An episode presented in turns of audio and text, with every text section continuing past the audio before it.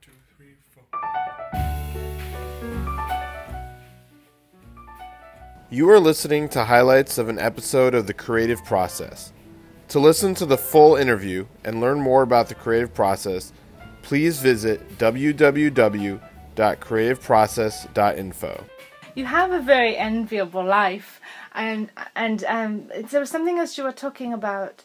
Um, yes, all your books seem to. I mean, one of your books was literally called "The Search," but they all do seem to be searching for for something, and. Uh, and I don't know. You, do you set out? You, you don't plot your books, really? I, I'm imagining. Uh, no, I don't plot them, uh, and I say that not with any particular pride, but I don't plot them simply because I can't think of plots. All I can do is think of a, um, in fiction, like a little situation, and in terms of my fiction, it's nearly always exactly the same situation, which we can uh, summarize in three word, words: boy meets girl, uh, and that's uh, and then that's about it, really. Beyond that, I, I can never think of. Um, the kind of twists and turns of plot and story that you get in, uh, you know, in, in that the films typically uh, rely on. No, all I have is a is a yeah, a, say a situation or a, a situation or perhaps just a place, really. Well, no, but that's nice because what happens, the plotting, it seems to happen in the dialogue, um, and and that way, you're as you say, you're not imposing your voice uh, upon natural situations. You can plot is artificial, and I, that's what I'm wondering because uh, we're talking about jazz and. Uh, the d- dialogue is very strong in your stories, fiction and non-fiction, and your characters are very lively. I was wondering if you ever had been tempted to write for the theatre. Uh, absolutely not. I had this stupid but not uncommon prejudice against the theatre, and in my 20s and 30s, it was a source of, I, I realise now, rather stupid pride that I never went to the theatre. Um, but actually, I kind of struggle with, with dialogue. Uh, anyway, I've had no urge to write either for the theatre, and certainly I've absolutely got, even though I live in Los Angeles now, I've got no urge to write for you know, I, however much I love cinema and film, I've got no urge to write for uh, for, for the to get involved in, in the movies. Uh, absolutely no no desire at all. Uh, and in terms of the dialogue, though, I mean, one thing I would say uh, is that I mean, what I've loved, I mean, it's really striking. I think when you you know if you think of those screwball comedies of the 1930s. Yeah. And I just love the kind of dialogue between men and women that you get in that in, in those films, and it always seems so far sort of ahead of its time in a way. In that uh, you know the women are always taking the lead, and they're so yeah. I just love that kind of uh, yeah. I just love the kind of um, yeah. I, I just love that dialogue that you get in, in Screwball.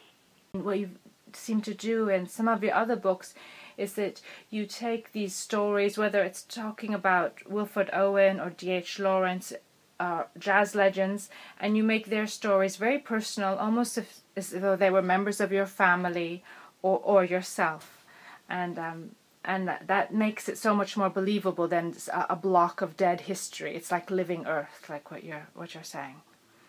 Yeah, I think as well. I mean, the the comparison that you make between uh, you- you mentioned the Lawrence book as well, and the thing ab- about those projects is that you know there's a load of books written about D.H. Lawrence. There's a load of books written about the First World War.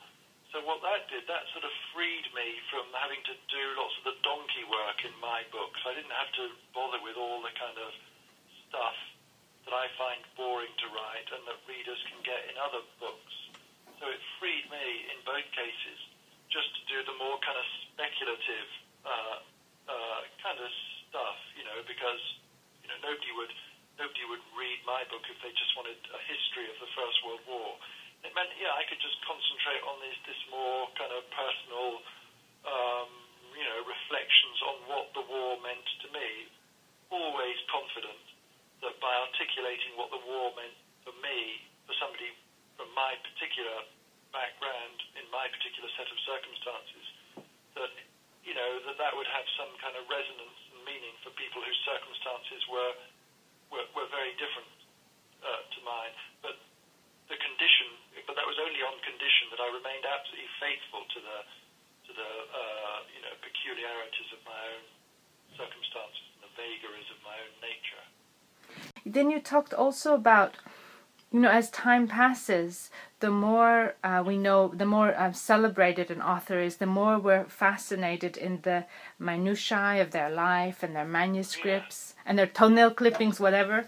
And um, but I don't know. You you've sort of realized this, or I don't know if this is conscious choice or it's just your writing voice that you realize you put in all of this intimate minutiae and big ideas too, but a lot of the the daily things. So now you've saved your um, future biographers or museum curators along the a lot of work down the line.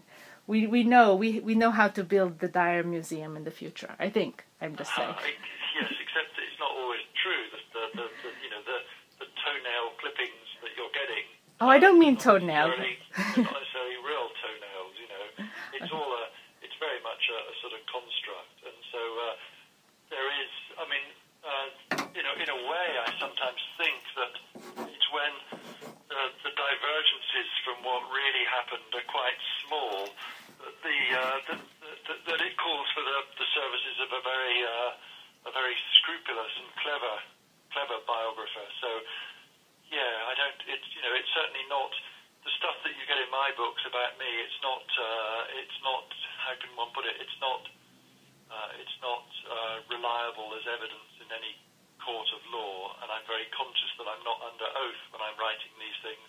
this book, this film had been so important to me for so long, and I found that uh, weirdly, the more times I saw it, and the, the you know the, the the greater the period of time it was sort of part of me, the more the more deeply moved I became. Uh, I, I, I, the more the more I was moved by it and it seemed to me an increasingly profound and important, great piece of work. And so I started to, I just wrote, started writing about it in this style that was, in some ways, singularly inappropriate. In that, you know, Tarkovsky has always written about it with this great reverence and, um, you know, this great devotion. And, you know, I hit upon this style of summarizing the film in this quite sort of jokey, uh, you know, completely irreverent way and I found that a that was I was really having a lot of fun writing like that, and I also found that maybe I do a, weirdly that this style of writing was generating all sorts of insights into uh, both why the film had such an effect on me and also how those effects were, were achieved technically. And that was one of the really great things for, for me in that I realized that some of these quite profound sort of philosophical um, uh, things going on in the film, I found that they were they were susceptible to technical explanation. A lot of the thing, a lot of on, you could actually, if you if you looked at the film closely enough, you could see how they were achieved by camera movements and all this kind of stuff. Um, so it, it was exactly the, so it was uh, you know it was the same as you know I was just trying to think why is it this film has had such an effect on me, um, and um, once again, you know, uh, a number of people felt it was entirely inappropriate to talk about this sort of Saint Tolstoyevsky kind of figure in this rather in this often uh, irreverent way. But uh, you know, thank thank God I haven't got a. I'm, thank God I'm absolutely incapable of reverence. Uh, it's something that I came to realize in the in the course of writing the book that reverence is just uh, is completely worthless as an analytical tool. Um, you, if like revering something just doesn't help you understand it or inquiry inquire into it at all. All it does is create the conditions for eventual disillusionment. Um, and there's, a, there's, a, there's an epigraph in the book from Camus when he says something like, um, you know, the best way to talk about things we love is to talk about them lightly. Mm-hmm. And then also not in the book, there's a, I remember another line from an early essay of Camus, I think, where he talks about those two thirsts without which we cannot live. I mean loving and admiring. Uh, mm-hmm. And I feel that I have zero capacity for reverence, but I have a great capacity for loving and admiring. So that's, uh, that's, what, that's what's going on there, I think. But it's it, even without knowing all that biographical detail, it seems that you've got you've imagined yourself into their lives. I mean, whether the facts are true or, but I felt a real sense. Uh, I can't think that I've really read a lot of books about um, music that made me hear music, made me see music. You know, that I, I felt it, and I, I just it was like a poem. The whole thing was like a poem. So Yeah, thank you. That was the that was the idea really, because you know I'm so interested in these uh, musicians and the music they made, but because I had no technical understanding of or ability to write about music in musical terms, the only way I could do it was to invent these scenes, and uh, you know I really it seems that, that that people did really respond to that, and also it's it's a sort of there's a bit in the new book where I talk about the way that you know, um, I've become very interested in the music of Albert Ayler lately, and I thought I'd try to like to try to write something about Albert Ayler, you know, pretty much in the style of But Beautiful. And so I, when we were living in Williamsburg, we I took the uh, the East River Ferry, and this is all in the new book, and you know, hoping I could maybe write something, and then just you know, it's just gone. I can't that stuff which I was able to do really quite easily in my early 30s um, in But Beautiful back in 1989, 1990. It's just gone now. I just can't can't do it, and you know, I sort of I sort of regret now that I didn't include a chapter about Albert Ayler back then when I was capable of capable of writing it.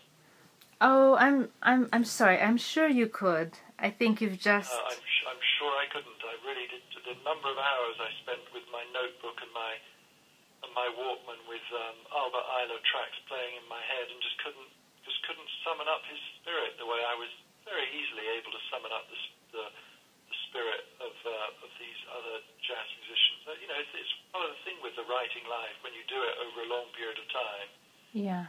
you realize that uh, you know you gain certain things, but oh my God, you you lose them. Lose them along other things along the way too. Want to get involved with exhibitions or interviews? Email us at team at creativeprocess.info.